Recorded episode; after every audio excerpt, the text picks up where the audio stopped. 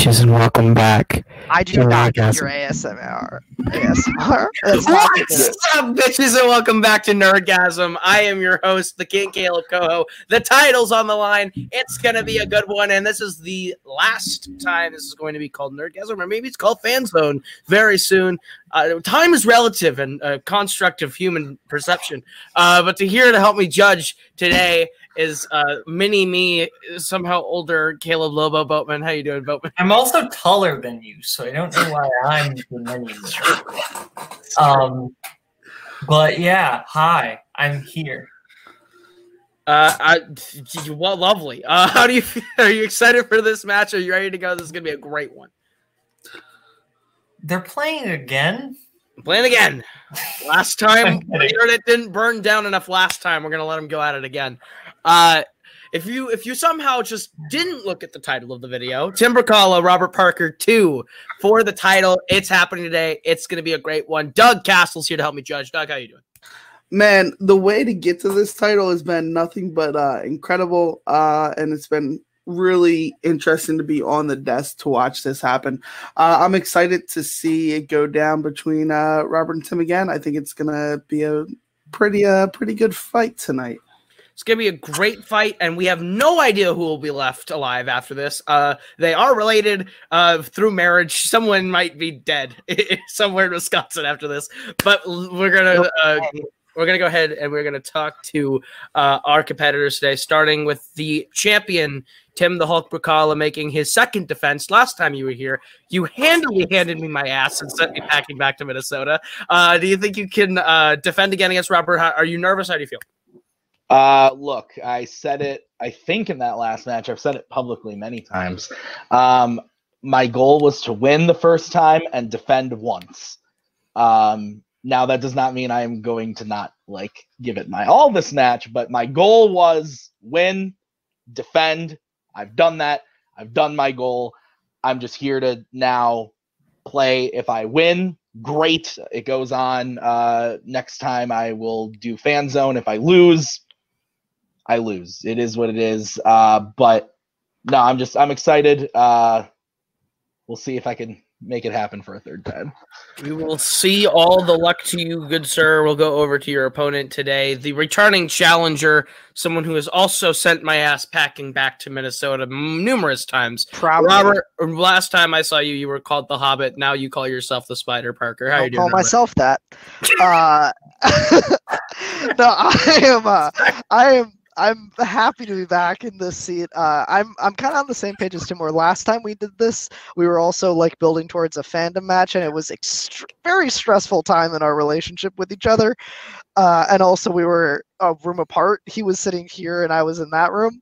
Uh, it was a very stressful time, and I think that we're both still taking this seriously but we're both a lot more relaxed than when we did it last time. There's a lot less stress, a lot less pressure in general.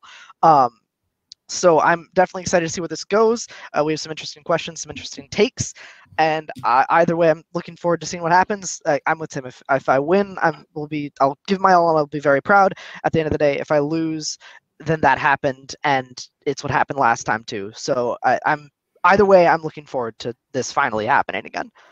Absolutely. Robert Parker versus Timber Kala 2. I think we've hyped it up enough. We'll go ahead and get into the rules of the match. Um, as always in a title match, there are five rounds of, pre- of prepared debate. There is a 30 second swing that we do between the two. No filibustering. We will call that shit. Uh, we are going to go in order of how questions were drafted. You have a minute for your opening, five minutes of free form, and a minute again for your closing. So we'll go ahead and we'll get right into the first question of debate, which comes from the realm of Pixar. And it is what is the best Toy Story side character? Best Toy Story side character. Uh, I believe Mr. Parker drafted first, or did Mr. Bacala draft first on that one? I- Mr. Bacala drafted first. All right. So, uh, because you drafted first, I believe that means you will be going first. So, one minute for your opening when you start talking.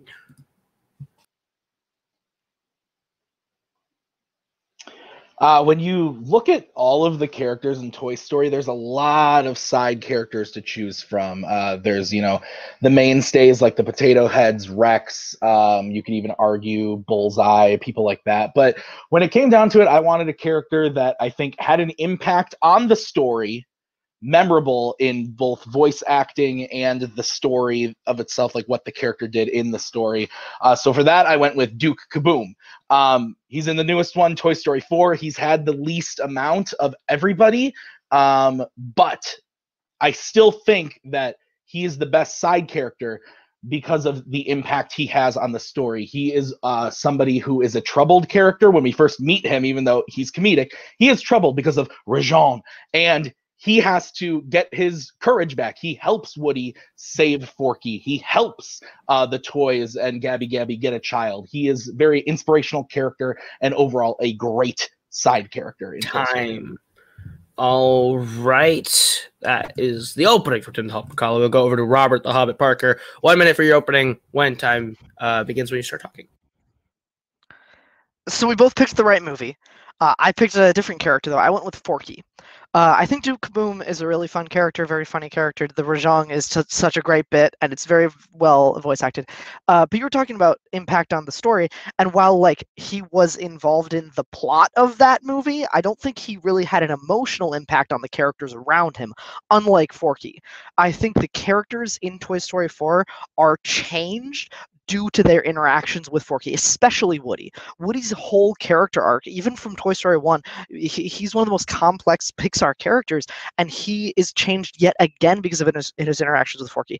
Not just that, but Forky also hilarious, great voice acting. How many times have we all said to each other, I'm trash? Like, very funny, very memorable. Um, obviously, he has his own spin off Disney Plus, which means not just like Disney execs must have thought he was a great character too. Uh, so that's why I'm going to say Forky because of the emotional impact that he's had on the characters around him. Time. All right. Openings have been made.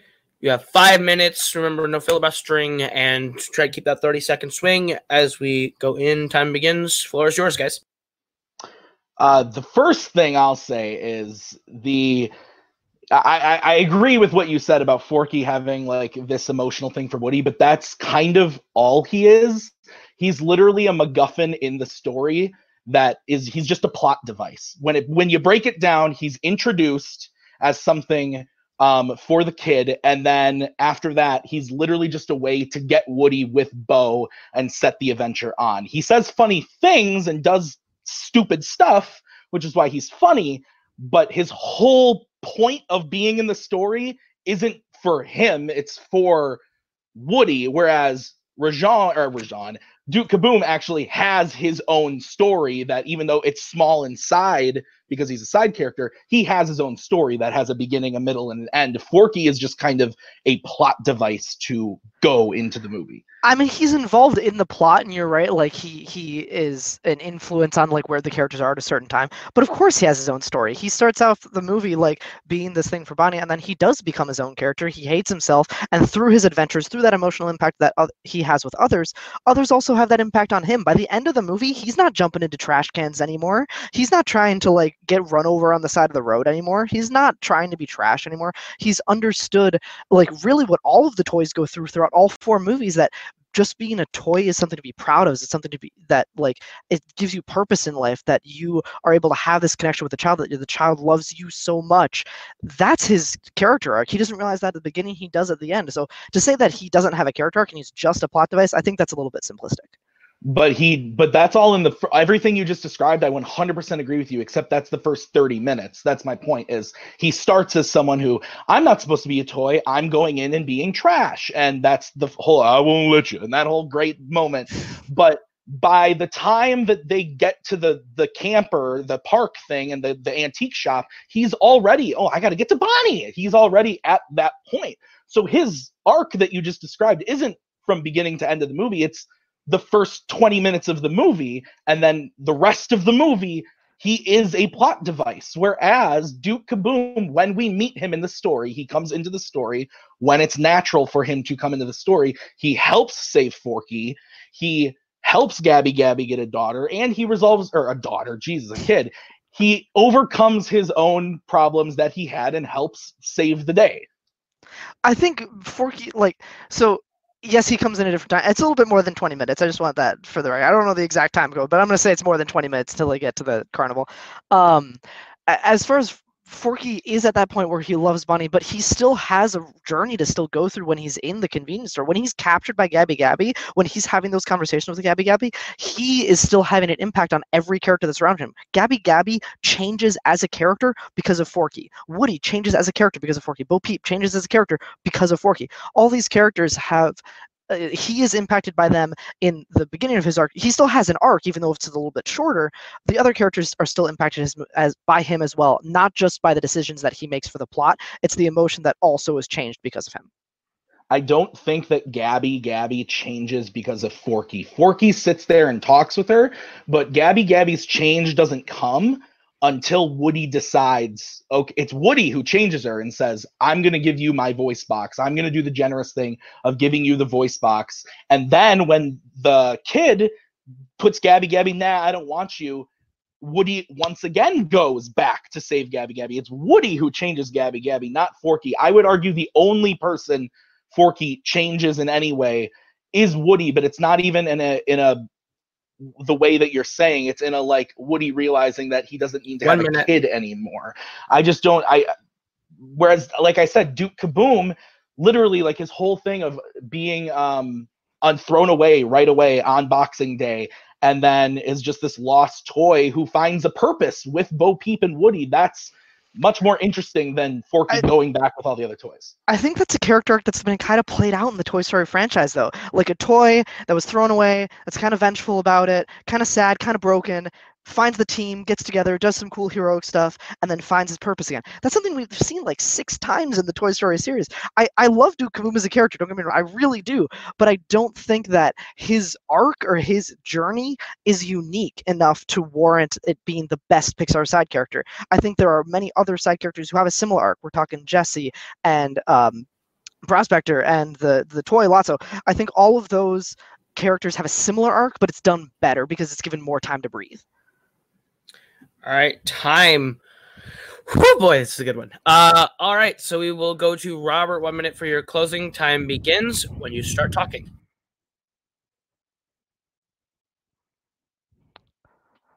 Forky is the most memorable side character in Toy Story, and he's also the best because of the impact he has around him.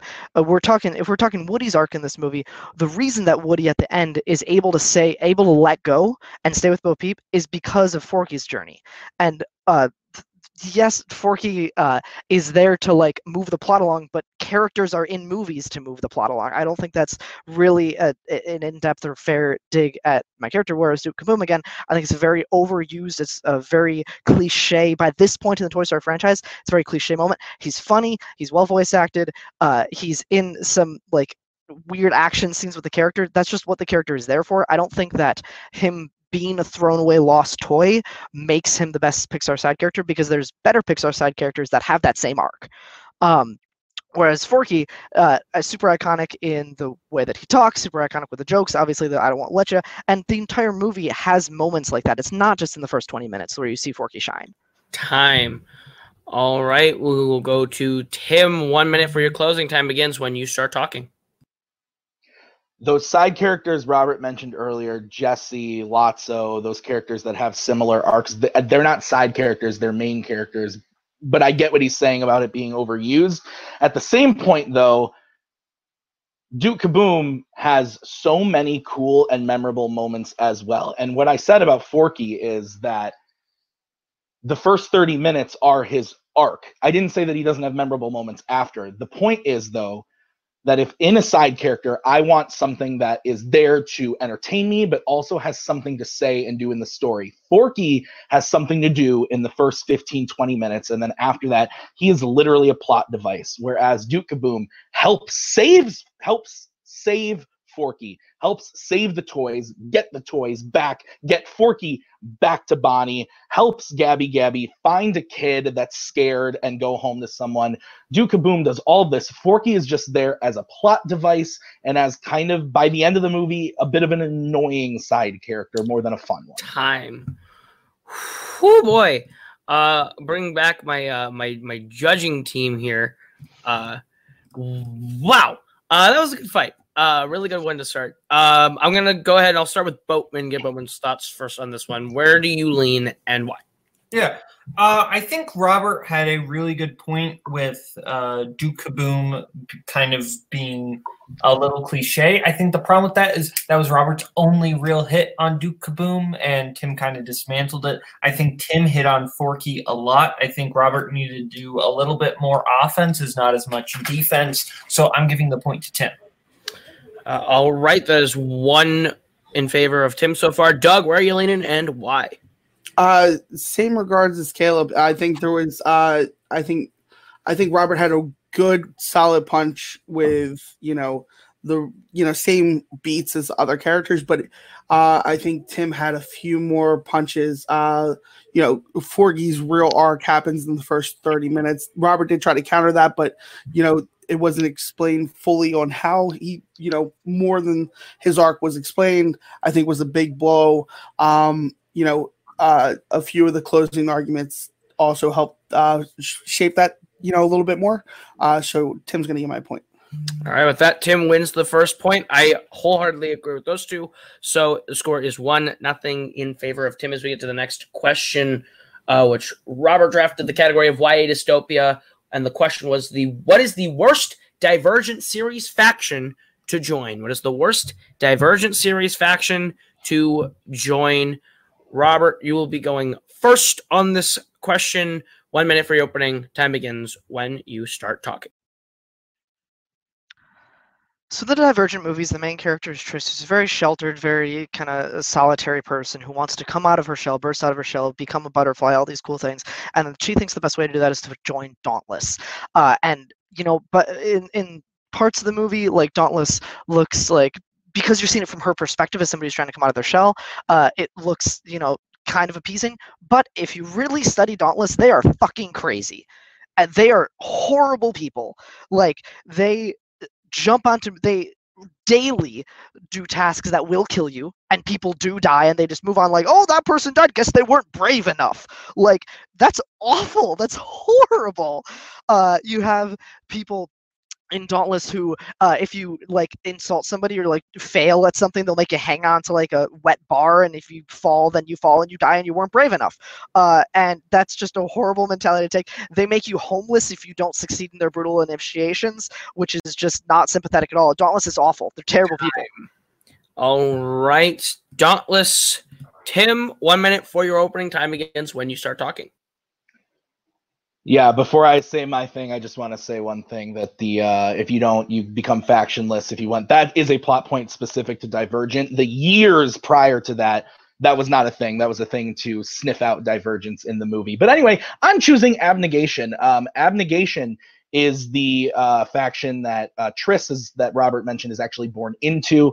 It is a faction where a lot of the people are uh, very, very selfless people, um, or they try to be, I should say. They're the ones that run the government, but not everybody gets to run the government. So the people who aren't special enough to run the government just kind of are there. They feed the homeless, but they don't really do anything. Ergo, Tris leaves abnegation to actually go to Robert's choice, Dauntless. Um, so that's interesting there. But the thing is, abnegation is just a place, if you're born into it, people always want to leave. Tris wanted to leave.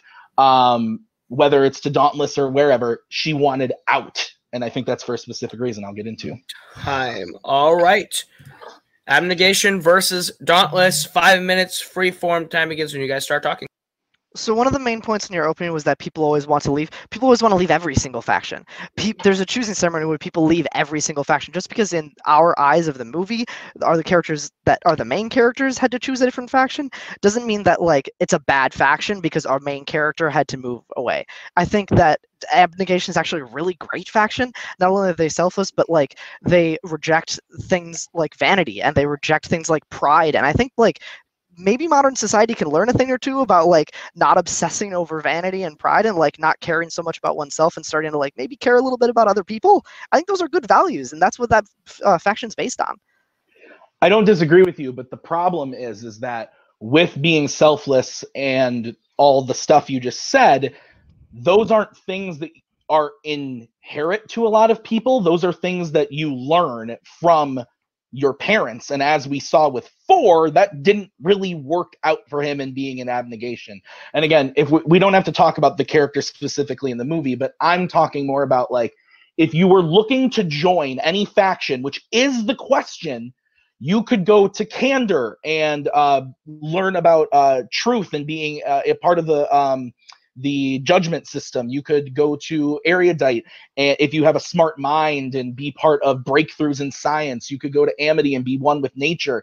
If you go to abnegation, you are there and if you don't get into the government, you're just kind of hanging out all the time. Not you don't have a purpose. Dauntless, you have a purpose. And if somebody goes into Dauntless you're and mind washed into a murdering soldier. That's what happens at Dauntless. And you're if you're not ready, bruise. If you choose to go to it and you're not ready for it, that's on you. But the question is, worse to choose? If I'm choosing, I wouldn't choose Dauntless, but that's because I'm fat. I can't do the things that I'm doing. That doesn't make it the worst one to join. I think it does make it the worst one to join because what you're oh first off, uh, in the context of the movie, a lot of the people who join Dauntless don't know about all the initiations and don't know about all these things. So that's why it's the worst one to join. They hide all these things from you and then start beating the shit out of you. That's a terrible thing. It's so if we're starting worst to choose, the ones that hide their brutality, that's awful. Uh, yes, they have a purpose. They're mind washed into soldiers and they have to defend the wall and they're like they're, they're mindless they're a, a, paramilitary basically. As for abnegation if you choose to join abnegation you're choosing to be selfless like you're selfless excuse me. You're choosing to care about people more. Just because you don't get a job in the government doesn't mean that that's the only job that those people have. It's not like dauntless the only job is soldiers. Candor the only job is a lawyer. That's there there are other things in these factions. That's just the ones that are advertised because they're the biggest. That's because like what the foundation of the faction is but that doesn't mean that you don't get to do anything if you join abnegation. I would rather choose abnegation saying i want to be better to my fellow person and i would join abnegation to learn how to be more selfless learn how to reject vanity more. But you can also learn those things through other factions. You can learn those types of traits and qualities through candor and through erudite. Whereas dauntless they don't value them as highly though. But again with dauntless you're saying it's the worst because it's a paramilitary or something. There are people in real life that know again like you know that it's the military of the the factions. They But they don't know that- they don't know that uh, how sorry uh, they don't know how brutal it's going to be when they join I don't disagree that they don't know how brutal it's going to be, but you have they have to know going into it. I'm going in to become a soldier. There's a part of something there that you will have to know going into it. I just don't think that there's anything that is in abnegation that someone couldn't get from something else. If they're choosing to be uh, selfless, you can get that in other. You could even get that in Dauntless from being uh, somebody who has to defend the place. Right, so you, you get that, and that like in any faction you can learn any characteristic and any value. That is the same thing for why you're saying you wouldn't want to choose abnegation. You can learn anything from anywhere. That's true, but that doesn't mean that the society around you doesn't value that. I want to be around like-minded people that care about other people and that care like that don't care about uh, the vanity and don't care about those kind of things. And if you choose a different faction, yes, you can learn to be selfless, but the people around you won't also be selfless, and that's important to me uh, that's like one of the values that I would want to choose is I want to be around other people who also care about other people. Are there people in every other faction who care? Yeah, of course. But that doesn't mean that that that doesn't mean that it is a focus, a value, a pillar of that faction, which it is in abnegation. Again, though, like if if we well, never mind. I'm gonna save it for the end. I'm gonna save it. Uh, again, I think Dauntless is just a horrible faction because they hide their brutality and they are brutal. Time. All right, we're gonna go to closings, starting with Tim. One minute for your closing. Time begins when you start talking. I think a lot of the brutality that Robert is bringing up about Dauntless is something that is inherent in military. That doesn't make it a bad thing. And this is a YA dystopian future where the military, you're going to get a little bit more beat up than you would in the US military or whatever. You're going to get a little bit more. There's there's more at stake. There's more going on. And the specific brutality stuff that he did bring up is from this movie where things were changing. If we're talking about the factions at face value, take away the plot points of the movie that changed these things, you can get uh, something in every faction that is the main focus of abnegation. Abnegation is just a place where you are there. Yes, you learn to be selfless, but that's not something that's inherent to everybody. I know Robert says he wants to go there to learn it himself, but that's really hard for some people to choose. I don't think anyone would choose to go there over any of the other ones. Time. All right, Robert, one minute for your closing. Time begins when you start talking. It's not about what faction is the least likely to be chosen, it's the which one is the worst to be chosen. And I don't understand the argument that going to a place where people care about other people inherently, and that is the pillar, the foundation of that faction, is selflessness and the rejection of vanity and empathy. I don't understand how that, as your foundation, would be the worst faction to choose. That is such a positive thing in society that, at face value, is what you're talking about. At face value, that is the pillar of that faction. How is that the worst one? The worst one is the one that, like, beats the crap out of you and makes you jump onto moving trains and if you don't you're homeless or if you don't you're like looked down on as not brave and they they are cruel and they're brutal and they hide things and they yes you you know that you're getting into a soldier's job, but that doesn't mean that you're ready for the brutality and the initiations that are hidden from you when you make that choice. Time. Whoo boy. Uh wow, great. Another great This is be a really good debate. Um, all right. So I'm going first on this one. Um, I'm gonna lean slightly to Robert. I think Tim really fought back in the last half and like close that gap. But going off of both closings, uh, where both made the very big crux of their argument, I think Robert was able to defend his just a little bit more. Uh, so I'm going to lean literally 21 20, Robert. Um, Boatman, where are you leaning and why? Oh yeah, I'm also going with Robert. Uh, I think Robert had a good defense and a good offense. I think Tim had a good defense, but I didn't really think that uh, he hit on abnegation quite hard enough. All right, so Robert will get the second point. Doug, where you where would you have voted and why? I actually would have been leaning towards Tim on this one. It, you were both right; it's a tight race, but I think uh, Tim's punch about basically everything that you get in abnegation, you can get in every other faction or learn how to do in every other faction was a fair enough point. Um, and you know the whole Robert hitting him with not knowing about the brutality it's basically the military that Tim hit back on. So I think the two cruxes that uh, Robert hit on for Tim kind of Tim get countered both pretty well. Uh, so, but like I said. All right. So with that, we move to the third question, uh, which Tim drafted in Disney live action, specifically the world of Muppets, a place that I would call hell. Uh, your question for the world of the Muppets: uh, What is the best cameo performance in a Muppets film. Best cameo performance in a Muppets film. All right, Tim, you will be going first. One minute for your opening. Time begins when you start talking. There's a lot of great cameo performances in Muppet movies. Uh, there's a lot of them. Uh, from Treasure Island, Christmas Carol, even to the new ones. Uh, so I, I went with Jack Black in the 2011 Muppet movie.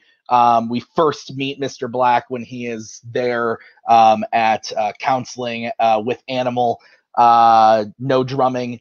Um, he also then becomes the host of their te- the host of their telethon. They celebrinap Jack Black, make him the host of the Muppet Telethon, and every moment that Jack Black is there hits. It is so funny. Um, from his stuff with Gonzo almost getting hit in the head with a bowling ball to the barbershop quartet, which in my opinion is one of the funniest moments in Muppet history, doing uh, "Smells Like Teen Spirit" as a uh, as a barbershop quartet with Jack Black there.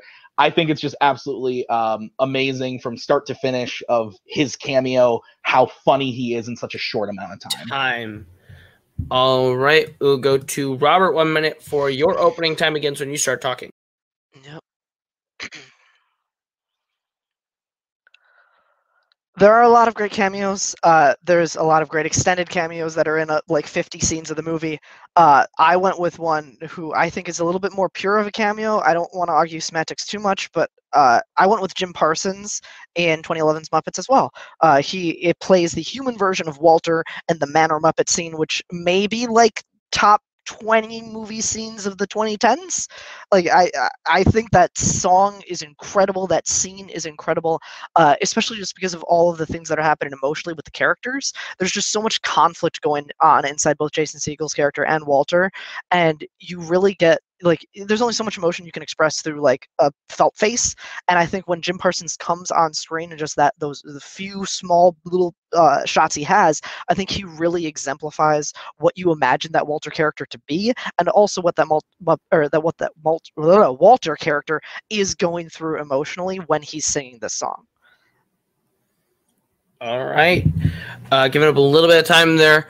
All right. We'll bring in Tim. Freeform begins five minutes when you guys start talking. Have at it.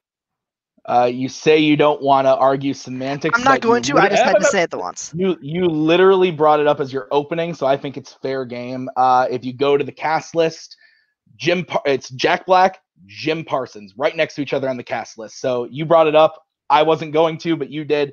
That's there. That being said, um, don't have to talk Jim about it again. Parsons, I I think that cameo is only funny because of the time that it came. That cameo happened during the peak of the Big Bang Theory, and people went to see the Muppets, saw Jim Parsons. I agree, he's funny. He looks like Walter. It's a funny laugh.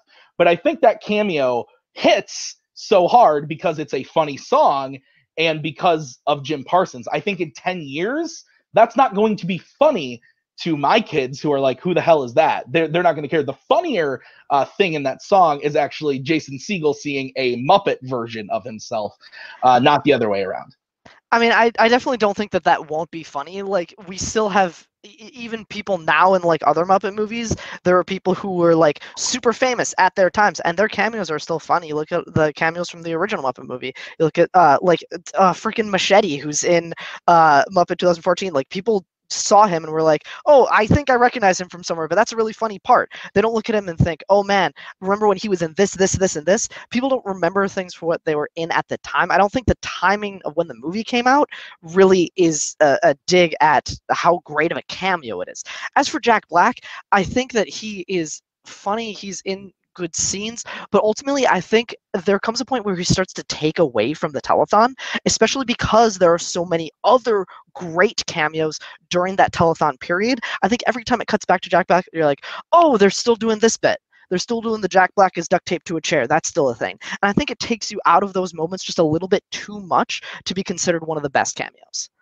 I disagree because the Muppets even realize they they realize the telethon is failing. There's no one there except for Hobo Joe. It's literally just Which also would have been a great cameo choice.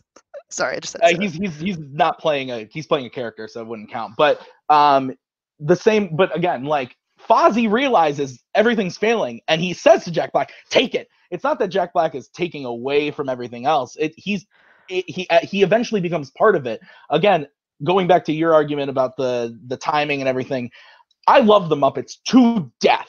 And the original Muppets is no longer in fandom, but I will bring it up anyway. There are cameos in that movie that I love that movie. I don't know who the fuck the people are. Not a clue. Have no idea who they are. Uh, so to say that, that I might recognize that person, to me, it's just another scene. Whereas these newer ones, we have the benefit of knowing who these people are. I think that's why Jim Parsons is uh, funny in that scene, is because we know who he is. Again, Jack Black does so much in such a small amount of time whereas Jim Parsons just kind of shows up and isn't even the best part of that scene whereas Jack Black is the best part of his scenes. I, he is the best part of that scene because uh, I think like we can all guess what a Muppet Jason Segel looks like. It looks like that. That's not like that's not fun. That's not intrigue. like it- it's interesting, but it's not that.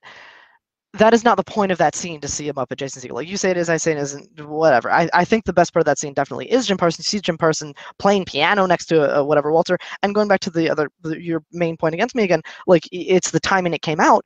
Um, even when you watch those old movies from the Muppets, you may not know exactly who that person is, but you know that it's meant to be a cameo role. You know it's meant to be a funny moment, and it's funny because of the way it's played, not necessarily because you know exactly who that person is and what TV show they were in in the 70s. There- It's still an entertaining moment because of the character that's being played, which is why in 10 years, people are still going to laugh at that scene because they're like, oh my God, look, it's Walter. And he's also displaying every single emotion that One minute. Muppet Walter is singing. But cameos are meant to be something where you a cameo by nature is where you recognize and know the person. That is the joy of a cameo. You see a cameo and you're like, "Oh, I know that's Jim Parsons or I know that's Jack Black." Years to come, we will know that this is Jack Black. And again, you want to talk about other scenes that aren't or I'm sorry, other moments in that uh Man or of Muppet scene. Jason Segel doing this in the rain, singing all powerfully, slamming the That's piano. Those scene. are all those are all funnier moments than the moment with Jim Parsons in the scene. And again, like I said, you, you by nature cameos are I know who this person is. That is what they are built for. And if J, uh, Jim Parsons, you don't know who he is in years to come, it's not going to hold up in the end. Whereas Jack Black is going to hold up. Jack Black is going to hold up because they say his name. In 50 years, they're not going to know that either. All right, we will go to closings. Robert, one minute for your closing. Time begins when you start talking. The reason that it's going to hold up is not because people, or excuse me, uh, pe- can I restart that? I'm sorry. Um, Jack Black is not going to hold up in the same way that Jim Parsons is going to hold up. I think I don't think you can say that Jack Black is going to hold up more because they say his name in the movie. He's in more scenes, so he has a few more opportunities to shine as a comedic actor. But it, people are not going to say in 30 years, "Hey, that's Jack Black. He's that really funny guy from School of Rock or Jumanji or whatever it is." People are going to say, "Oh wow, that's really funny that it was probably some random celebrity at the time, but they say his name and he's got some cool moments." I think he takes away from the Muppet Telethon too much. He takes away from the other cameos in that scene too much. People like Whoopi Goldberg and Selena Gomez and Neil Patrick Harris. He takes away from their moments to shine as cameos because he's trying to overpower the screen while he's on the telethon telethon stage. Uh, Jim Parsons is a smaller moment. Yes, that whole scene is incredible, but his point adds to the scene. Cameos aren't supposed to take you out of scenes. If Jim Parsons was like the most standout part of that scene, he would take you out of it. He actually integrates very, very well into that entire scene and the entire song and the emotion of the song. Time. All right. We'll go over to Tim. One minute for your closing. Time begins when you start talking. You know, Robert's spooked when he starts talking real fast. Um, again, he does take you out of the scene now. Jim Parsons does. That's ridiculous that he doesn't. It, the, the point of the moment is to take you out of the scene and go, "Holy shit, that's the guy from Big Bang Theory who looks like Walter." Again, the point of a cameo is to make people uh, sit there and go, "Oh my god, I know who this is."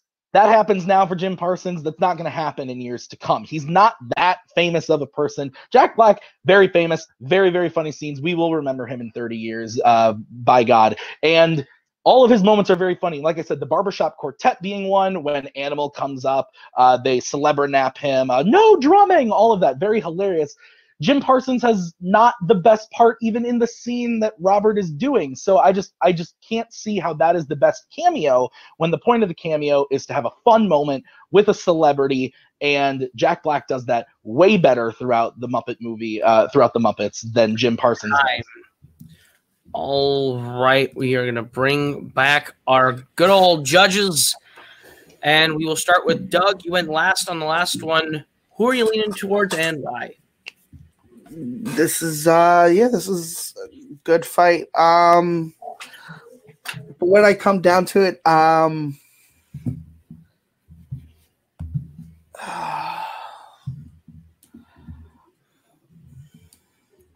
Yeah, I think I think slight slightly I'm gonna lean towards Robert on this one. Um I think overall Robert had a better uh better fight. Um it's it's tough, but yeah, I think I think Robert uh countered a lot of the arguments that Tim said at first. Uh and Tim, you were right there with your closing argument, but it was uh it was just a little too late. All right. Um, I will go myself next. Because Bowman, you haven't gotten the opportunity to go last, so uh, I'm going to make you be the deciding decision because I think Tim kind of ran away with this one for me. Um, I think Tim hammered home why his cameo was better, but also tore down why Jim Parsons' cameo isn't going to work and doesn't work as well even now.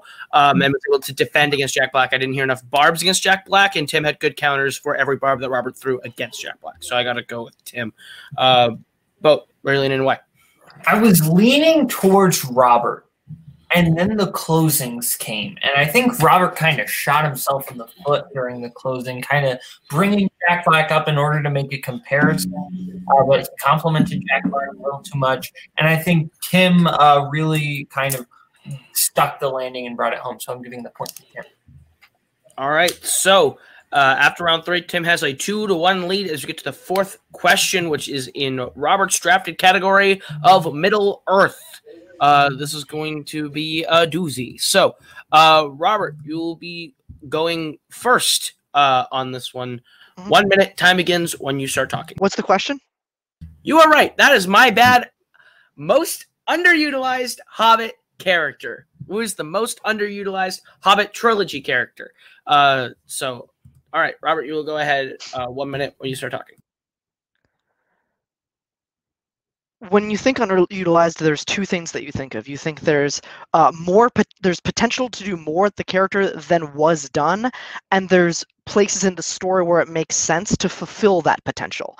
Both of those match up for my character, which is Beorn. Uh, if you don't know, he's the skin changer that they meet at the beginning of Desolation of Smaug, who can turn into a black bear. He shows up very, very, very briefly riding an eagle in Battle of the Five Armies, and this is a character that when you meet him, uh, he talks to the dwarves. Not only is the set of his like house just incredible, one of the most detailed Middle Earth sets ever, and you want to spend more time there, but also more time just with the character. You can see the potential of uh, bringing this character in to show the. I'm, I'm going to go to themes a little bit. You can show the themes of conflict besides just dwarf versus dragon and dwarf versus orc and dwarf versus elf. Like you can see that there's more conflict, there's more happening in the world around these characters besides what's just happening in the plot of the movie. And I think that's the potential that was underutilized for Beorn.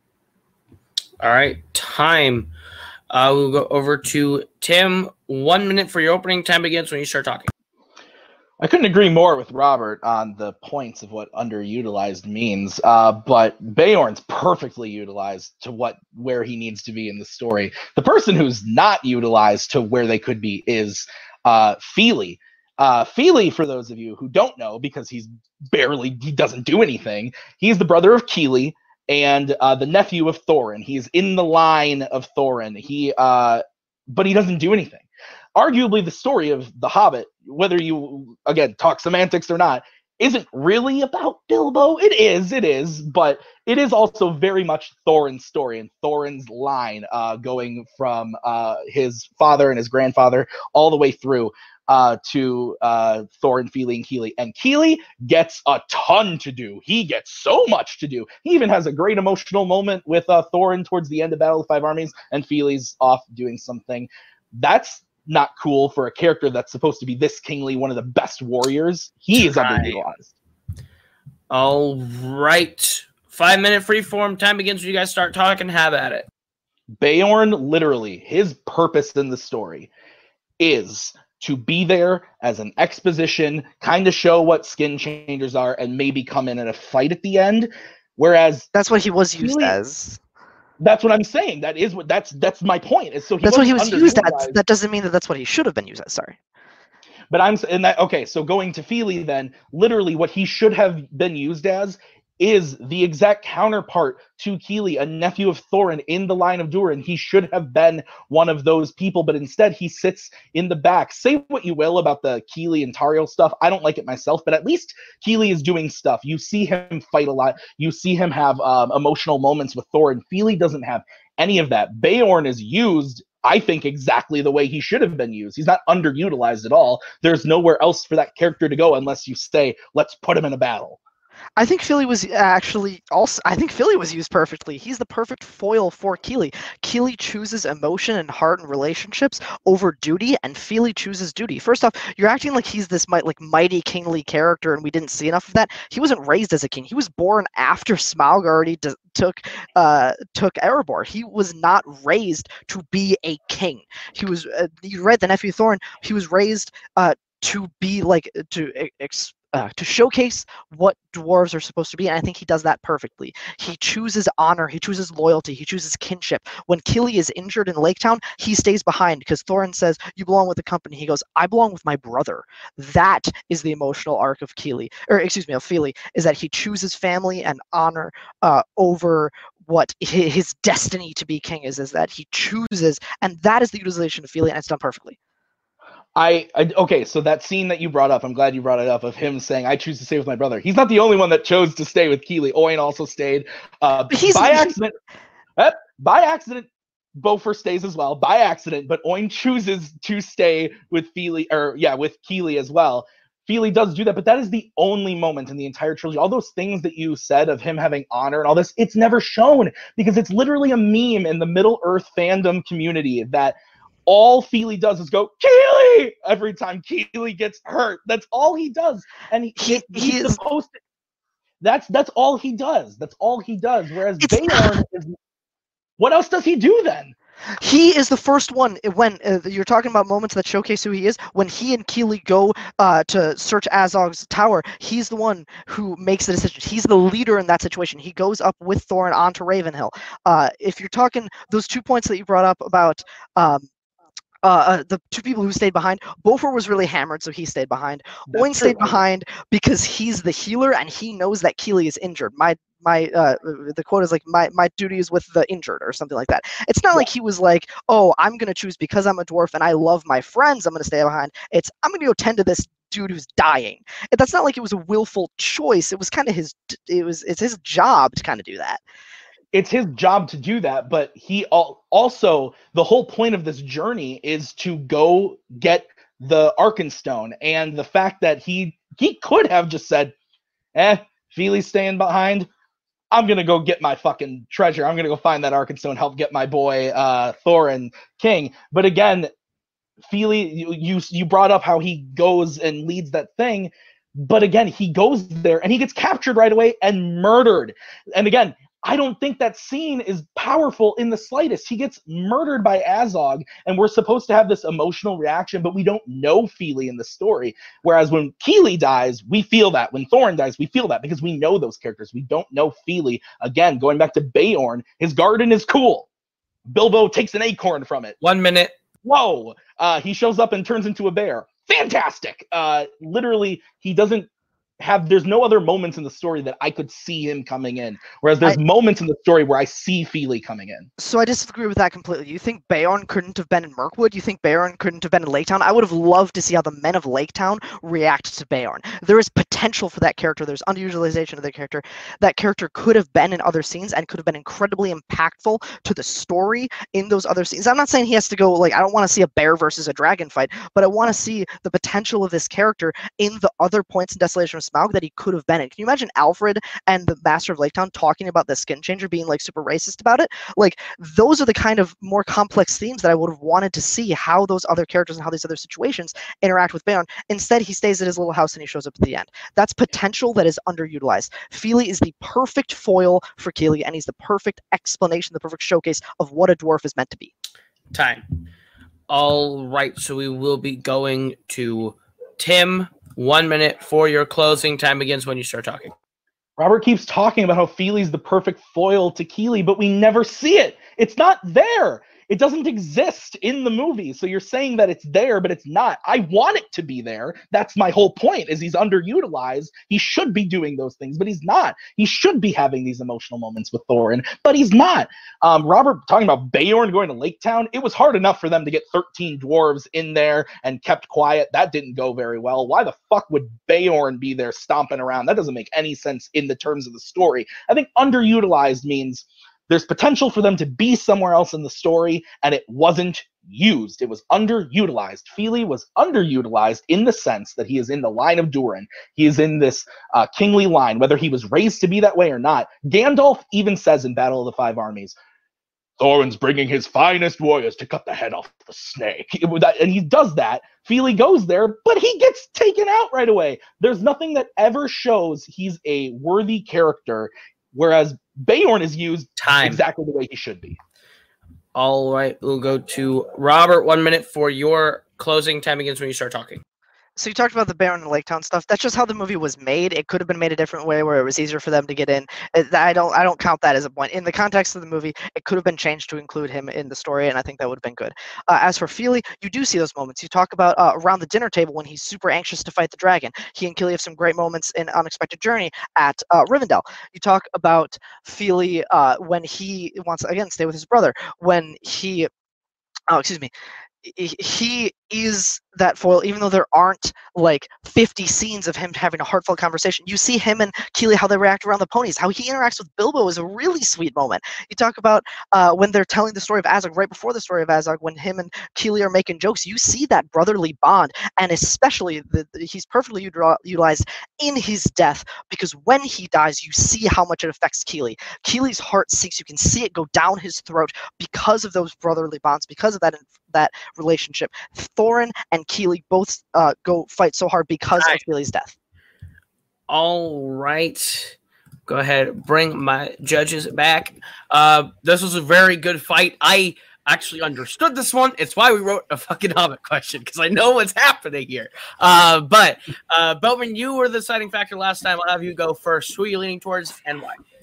Yeah, I did not understand what was going on.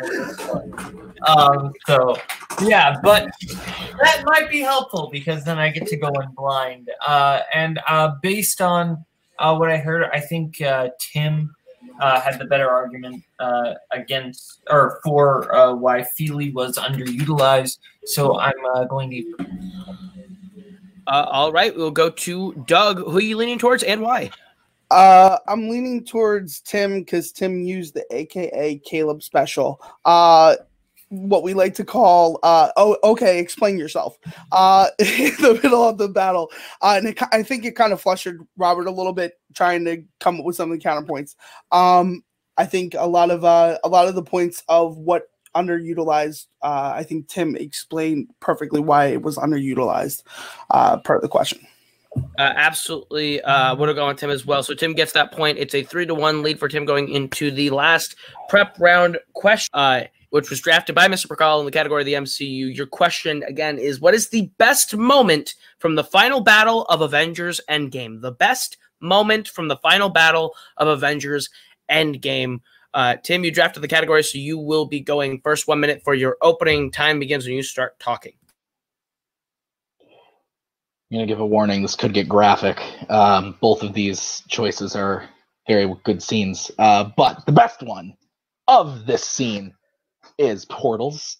Uh, I don't even have to really explain it. You would know what I'm talking about, but I'll go ahead and do it anyway. Portals uh, in end Endgame, the final battle. Uh, we already have the little back and forth with Thanos and the, the the big three, and then you get the amazing on your left portals open heroes coming in. Spider Man swings in, Falcon flies through, Black Panther walks out, Howard the Duck is fucking there, Ant Man jumps out of the fucking building, uh, the Alan Silvestri score kicks in, Cap grabs Mjolnir, assemble. Perfection. It is every comic book movie fan's dream is that moment. Literally everyone is there the tensions are high. We finally get assemble and the charge at Thanos' army. Best movie moment. Time. All right. I got sent back to May of 2019 with that description. We will go over to Robert Parker. Uh, one minute for your opening. Time begins when you start talking. I went with a scene that is unexpected a scene that is a little bit of surprise, a scene that gives you just as much adrenaline, just as many fist pumping moments as Portals, one that takes you back to that exact moment when you're sitting in the theater watching it just as much as the other scene, if not more. And it's during the battle between Thanos and the Big Three. The Big Three are down, they're broken, they're down on their luck, they're about to lose, they've gotten the crap beaten out of them. And then there, there's a little pan up, and there's Mjolnir sitting on the ground, and we see it rise and then we it looks and it's Cap holding Mjolnir, or excuse me, it gets it gets thrown at Thanos, and then it comes back and Cap's holding it. That was the first time in that movie that the theater erupted. Like people, you know, clapped a little bit or laughed a lot, but the theater erupts with this moment. Cap finally holding Mjolnir, Cap hitting him with him, calling down the thunder on him. That little sequence of Cap finally wielding Mjolnir is incredible, and it also has very interesting emotional weight on the story, which I'll get into in the main argument. But it actually says a lot for Cap as a character instead of just a cool visual scene. All right, we will get right into the main rounds of this one. Five minutes. Have at it. Can we just say I both take these a- are cool? Yeah, both these are cool. I take a lot of issue though with you saying though that mine is a cool visual scene. I wept, uh, and I'm not afraid to say it. When Spider-Man swings through, my dearly departed Spidey swings there. I'm not. I, I cried. I literally did. And and again, that doesn't make it the best, but I think it is the best because it's more, excuse me, than just a big visual thing. It is big and visual, but we get amazing amazing characters coming back. We have that resolution from Infinity War finally coming head to head. And then we do also get the main crux of your scene, which is Cap grabbing the hammer, finally saying Avengers Assemble. I like your scene as well. Your scene's very fun. It is a, a crowd cheering moment. But I think it gets overshadowed by many other moments in the rest of the battle. And it just so happens it even is played off with a joke of no, no, you get the little one later. Where I think Funny that callback it gets, it, it but it gets overshadowed the coolness of your scene gets overshadowed by mine and other scenes to come So my biggest, pr- I don't think it gets overshadowed because I think it's clearly m- memorable. You remember when you first saw it. You remember the crowd erupting. I, I think to say that's overshadowed is kind of an exaggeration. I think every scene kind of just piles up on top of each other. I don't think one overshadows the other. Uh, my problem with Portals is it's super freaking predictable. Like I, I love the scene and I love watching it and the scores, whatever. It, it- it's it's a good moment. Um, but like as soon as the snap happens from Hulk, you know, okay, so in about 30 minutes, there's going to be a really awesome scene where everybody comes back. And that takes away from it just a little bit. As you know, everybody is back. From the time Laura Barton gets on that phone, which she kept paying for for some reason, you for know, it's weird. But you know everybody's co- going to come back. It's they, it's still done well. It's still a fun scene, but I just think that that takes away from it just enough. Whereas Cap wielding Mjolnir is out of the blue. It's very unexpected. There's a little bit of foreshadowing in Age of Ultron, but it's a payoff from a much earlier in the series instead of a payoff from like a year ago. And I think that is part of what makes Cap wielding Mjolnir a better scene. I don't disagree that your scene is unpredictable. I do take issue with you saying that mine is predictable, though, because the thing is, yes, we know that they're back. Ant Man's looking at the birds, but the, the genius of the movie is that the moment that happens, they get attacked. We completely forget as the audience. I completely forgot because you're freaking out about Rocket and Rhodey um, uh, drowning under there, um, under the uh, the the rubble of everything. Ant Man's trying to rescue him. You have the three uh, at- fighting Thanos. You're thinking you're in the final battle, and then all of a sudden you hear that on your left. I say, I, I think to say that it's, I think yes, predictability wise, you know everyone's going to come back. Yeah. But I could never sit there and go, oh, in 30 minutes we're going to get a huge battle where 20,000 portals open and Howard the Duck jumps through and uh, everybody and I get the Uh, Avengers assemble. Like I think that's unfair. I, okay, so I definitely I'll give you the Howard the Duck bit. That one I'll give, I'll give you. But like I I definitely as soon as the snap happened was I definitely thought there's gonna be a big battle. There might be an Avenger. I didn't. I figured there might be an Avengers Assemble. I knew everybody was gonna come back in some grand fashion, and that's what happened. And it's cool, and it's a comic book reader's wet dream, and it's it's done cool. And the the fight that happens after is not part of the scene, but we'll just mention real quick. That's great ending battle. Um, I, I just think that it's a little bit too predictable. It's just a little bit too by the books because you know all these characters come back. Even by the end of Infinity War, you said it was this grand payoff. At the end of Infinity War, you knew the next five years of movies that were going to come out. You knew all these characters were going to be back in the next one. It, Wow. it, it, it wasn't You're starting shock. to sound like Cody Newberry there, who's saying no, that so- Infinity War doesn't have a good not- ending anymore. I'm not saying that the that I'm not talking about the Infinity War. I'm not talking. I'm not saying that the Infinity War ending isn't effective. I'm saying that you knew the payoff was coming. With One minute. Mjolnir, you didn't know the payoff was coming. And also, it says a lot about Cap as a character. I'm just going to go into this really, really quickly. Uh, the fact that he wasn't able to lift Mjolnir in Ultron, but he was able to lift it in Infinity War means that there was something that was making him unworthy. And I posit that that was that he was holding on to the fact that he knew to, uh, Bucky killed Tony's parents, and when, his, when he was finally able to let that inner pain go, he became worthy, and he became worthy, and proved it in that scene where he lifted Mjolnir. I don't disagree with you, but that's a lot of speculation. I think in, in the end, the scene, both scenes are great. We've agreed on that, but I think in the end, when you're looking at crowd pleasing moments, the grabbing of the hammer is cool for us. It's awesome. But my dad sat there and went, So, how come he was able to lift the hammer? It was cool, but how come that was able to happen? I had to explain it to him. Portals happens, and you're just in awe. All the characters coming back. You know what's happening right away. There's nothing Time. confusing about it. All right, this has been an epic fight on the scale of uh, an end game. Uh, but we'll start with closing, starting with Robert. One minute. Time begins when you start talking. I think the casual moviegoer isn't gonna first off like have a nerdgasm where they compare scenes in the first place. I don't think that bring that kind of opinion into it is that impactful. Uh, also, your dad watches a ton of superhero movies, so like he knew what it. He didn't know necessarily why Cap was worthy, but it he knew that it meant something that he was now worthy. He knew that that represented character growth, even though they didn't say it out loud. Of some kind of, it, he knew that there was a change in that character that was shown and showcased because of the hammer lift and because he was able to summon the thunder down on Thanos. The portal scene is good. We both compliment each other enough. Uh, the portal scene is good. Uh, I just think that it's a little bit too much. It's a little bit too predictable. It's a little bit too by the books. Uh, the it, it, it's an entertaining scene. It's another crowd erupting scene uh, that happens a lot in Endgame. But at the end of the day, if we're talking about scenes that are fit at their best at the point they are in the film, I'll take the cap scene over the portal scene. Time. All right. We will go over to Mr. Bacala for his closing. One minute. Time begins when you start talking. The reason I will never take the hammer scene over the portal scene like you is because again, the hammer scene is used later. You get the little one. He slaps Thanos around again with it more. He has it at the end, and he even has it in my scene assemble. It's used multiple times. I agree. Cap getting the hammer, badass. But the actual scene surrounding it, it's just him fighting Thanos with it. And it's exciting when it happens, but then it turns into another fight.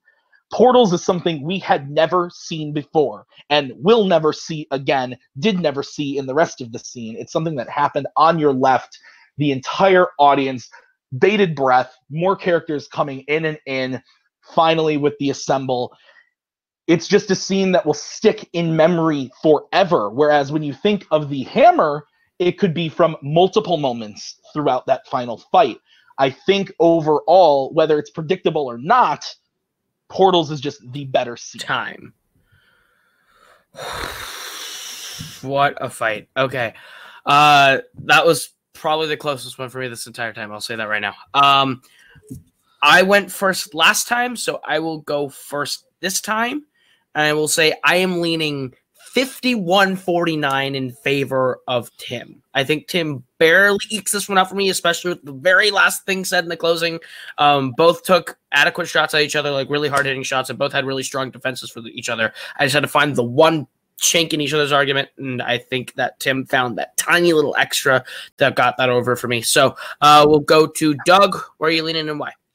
Uh, same. Uh, I I think uh, it this was super close, and it was you know, it was the the little things in this battle that kind of won it over for Tim. Um, so uh, I w- I'm giving my points to Tim. And Boatman, uh, it didn't necessarily matter where you leaning and why. Uh, I'm also leaning towards Tim, but it was very close. I think they both made some really good points. Um, but I think the you get the little one thing was what kind of brought it over the edge for me, Tim. Absolutely. But with that, your winner and still Nerdgasm champion, Tim the Hulk Bracala, by way of knockout.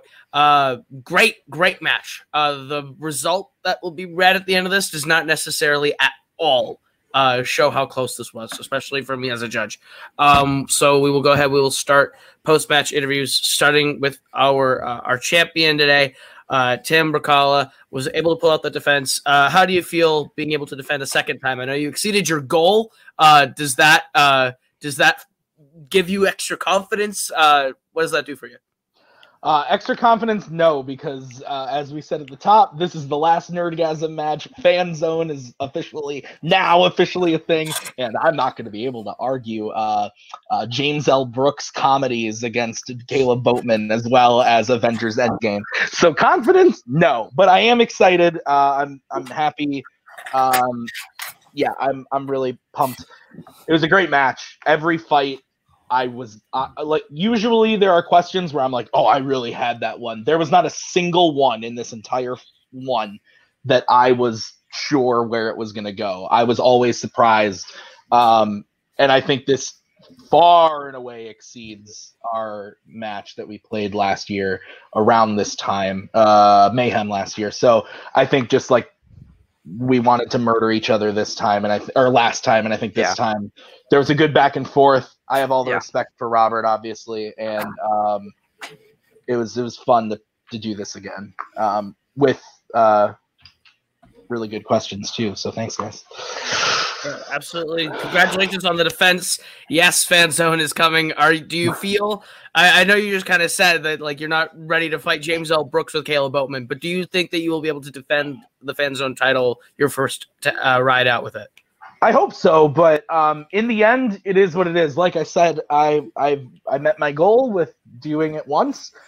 I'm happy to have done it twice now. Um, if somebody comes in that you know is really good and can make it happen, that they they deserve it. I I'm not going to sit here. I am the greatest debater of all time because I'm not. It's clear. Every fight I've had uh, has has been a close one. So.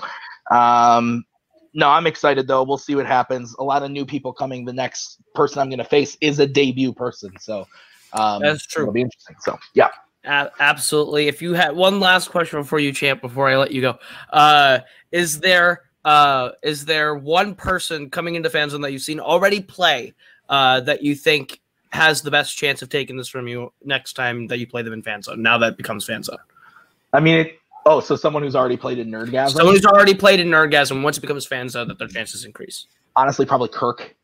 I think Kirk's going to crush in fan zone. Um, he had a really close match with Robert, and he's just even better at regular film stuff. So it that definitely nuts. And then as far as the newbies, uh, I've played Robert, my real brother, twice now. Give me Nick Tuig. He's debuting in three weeks' time when we come back with Fan Zone. Uh, so maybe he could he could get up there for this one. But yeah, Kirk is one to look out for. Um, and uh, even Robert, if he decides to come back again, he knows a lot of shit about regular movies too, guys. So uh, that would be interesting as well.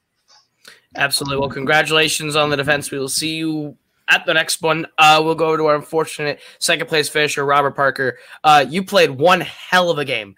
Uh, the score might not reflect it, but goddamn, uh, every single every single decision was extremely close. Uh, do you feel good about your arguments that you had today? Uh, is there anything you should like maybe changed the way you phrased? How do you feel? There's no. I I feel good. I I fought every fight that was in front of me, and I think I did a good enough job with that. There's one that I think I should have drafted differently, um, but you live and you learn. Hindsight's 2020. Uh, I I fought the fight that was in front of me, and I feel good about how I did it, about how I went around it. I if I was going to lose to anybody for a second time in the same division, uh, I'm glad it's my brother. Um, and uh, you know, this is a lot of fun, guys. I think I have to retire from uh, movie battleground, though. I think uh, this, Not for I have to movie call it- battleground. I have to call it quits for movie battleground. Oh, Uh, Super But, is um, going to be so broken up about that. darn. Uh, but no, this this is obviously a lot of fun. Uh, I am so much happier uh, losing in a match like this, even though the score was a lot further apart, than I was losing last summer, where the score was a lot closer, but it was a much uh, less fun experience to play. So I I'm much more happy with how this one ended out. Congratulations, Tim. You earned it. It was fucking close, uh, but what happened happened, and I'm extremely glad to have lost you again. Uh, I will pose this, the question to you now that we've transitioned into a world where I am certainly to go 0 and 12 uh, in the world of fan zone debate. Uh, are you looking to maybe continue into the realm of fan zone? Uh, what are your plans now? That Is, the is, is that movie Battleground? Is that? Is that Uh, uh, sorry, I- no, it is not. it, it, it, I can't call back when I just made the joke two seconds ago. Um, yeah, I would do it. I think like I would wanna, I would, ta- I want to take some significant time off, like take a couple months and wait for another two-ish title matches, and then just see where we are like towards the end of this year again. Uh, definitely, maybe, but there's a lot of new blood in the division who deserve to have their spotlight too. So I, I want to take a take a back seat and see kind of the the format and how fan zone works with different categories and then yeah never say never i'm definitely willing to come back Absolutely. Well, you played a great game uh, despite the outcome, uh, but we will hope maybe see you uh, in the future. Take the time. Uh, we'll go to our judges uh, today. Thank you, my lovely judges that definitely were told about this more than 48 hours ago. Uh, Caleb Boatwood, uh, thank you so much for filling in. Uh, what do you think of the debate? Your thoughts before we wrap this thing up? I'm just disappointed these competitors aren't angry because if they wanted to murder each other, that would give Eli Boatman work. Uh, he has he has a hotline if you want to get rid of people. I'll plug that later. Uh, well, Eli Boatman, uh, 1 800 Eli Boat. 1 800 Goatman. Uh, one eight hundred corpse. Uh, yikes. All right. Well, we're gonna go over to Doug. Uh, I told you about this like maybe 24 hours ago. I Thank mean, so I knew about this beforehand. Uh, I was True. in the chat. Uh, but um, no, I'm I'm happy to be here. I'm really excited to see what happens. The transition between Nerdgasm and Fan Zone. I think it's going to be a big, big difference. You're going to have people that are feeling more comfortable to come in and actually debate because it's not just fandom stuff. It's actual movie trivia too. Not movie trivia. Movie. Uh, real movie. Uh. What do I, uh, I can speak. I've worked seven days, guys. yes you hear that fandom movies are not real And the movie's not real. Is that Martin I Scorsese? sound- I I knew it. I sound like Scorsese right now. Take Martin it the Scorsese. Scorsese. It's not I know you're under there. I can, I can. s- Uh, s- uh, take it We're off. wrap this one up. It's all going to shit. So for everyone here, for our reigning champ Tim Bracalo, for our challenger Robert Oh. Parker, that is has been Caleb Boatman. That was Doug Castle. I have been Caleb Coho, and for everyone here at the newly now minted fan zone debate, we'll see you guys real soon in three weeks specifically with another great match. One eight hundred drive unsafe. Uh, Scorsese.